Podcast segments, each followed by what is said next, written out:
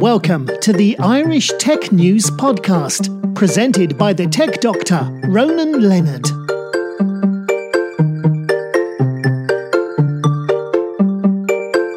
Start our Tech News Podcast, and we're with Paul Hayes and Maria Diviney from Beachhut PR. How's it going, guys?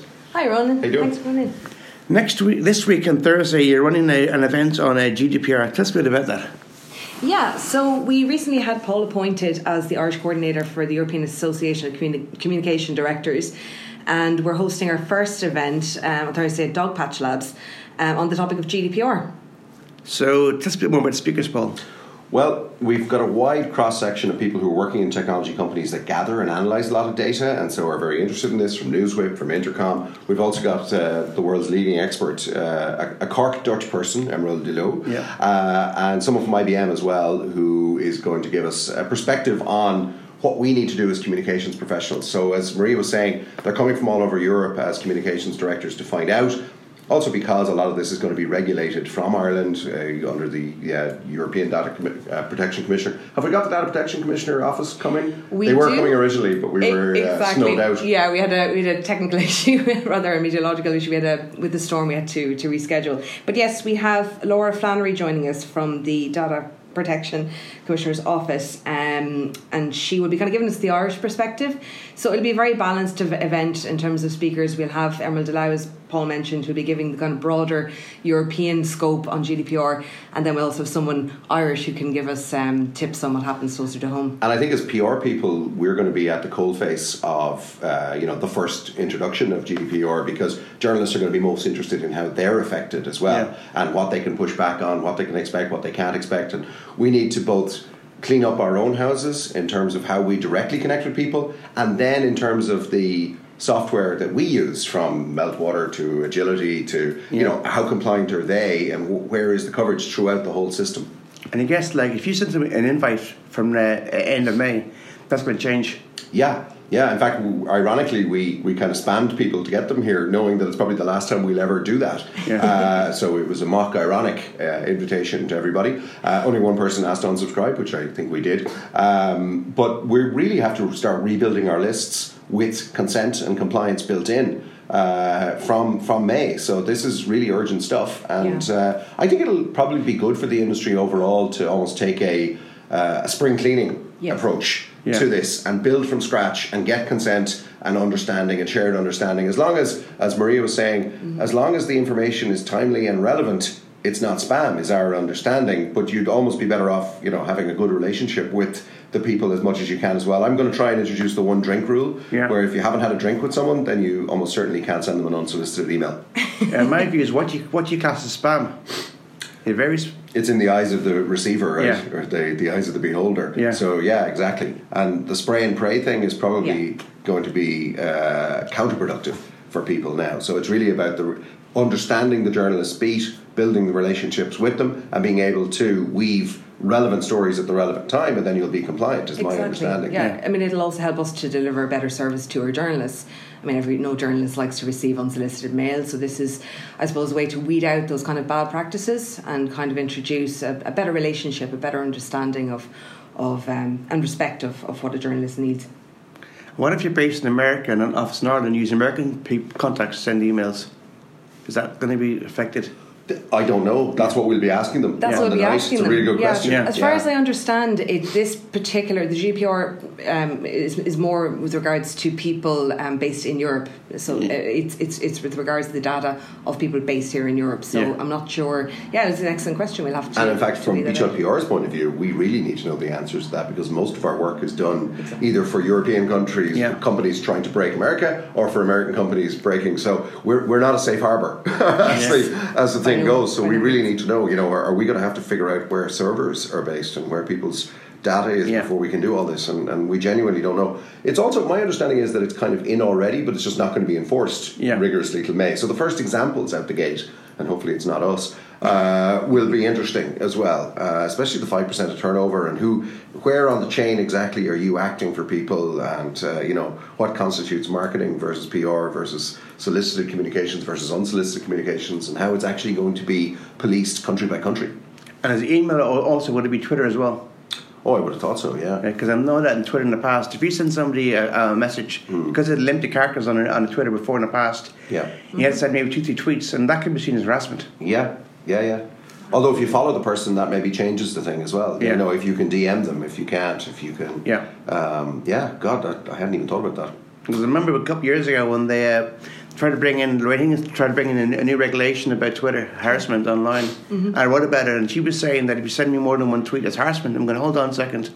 If you're sending somebody a tweet and it can't fit in one tweet, it's only going 2 or 3. How is that harassment? Yeah.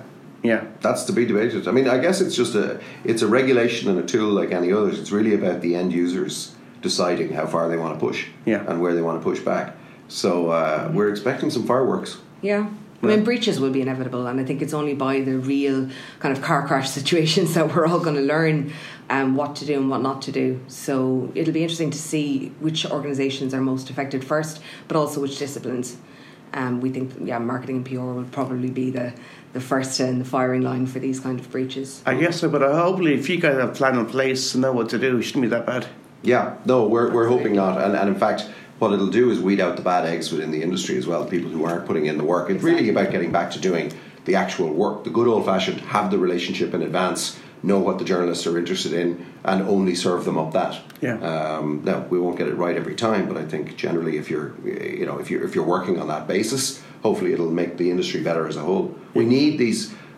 tightening ups every couple of years, and this is just the latest. At times I get emails from people, peer companies, that's not techie, and send to me to publish it, and I think, well, it's not tech, I don't publish it. But I mean, they should know by now what I work in. So why send me the email about something that's not relevant? I think the tolerance of journalists is about to be tested, and that's going to be very interesting and very public. Yeah. Because I've got a few emails in the past with someone opening a shop centre. I'm thinking, why am I going to publicise that? Because it's not important. And I get a few from the government, which they send everything. But I don't mind that such, because with the government email, everything they do gets sent out. That's fine. But when you're a company and you send to me, open up a new shop centre, or open up a new store, I mean, hold on. But that's the problem. It's spray and pray. So it's laziness on the other side. But at the same time, there's the 1 in 100 nuggets that you actually want, but you don't know which you want, and they don't know what you want and what you don't. So you get this whole thing. And then is whose job is it to filter that stuff? I guess... The balance of power is about to be redistributed on whose job it is to filter things. Yeah, I guess the moment they're using software that has everyone's email address and database, and you just send pray and spray, and hopefully one hits. Hail Mary approach. Well, in fact, most PR agencies, I think, tend to use that, but the good ones only use it as the last resort, not the first resort. They've already placed the stories that they want to get placed to hit the publics that they want to get to, and then it's the roundup stuff. But you just have to be more sure of your roundup strategy.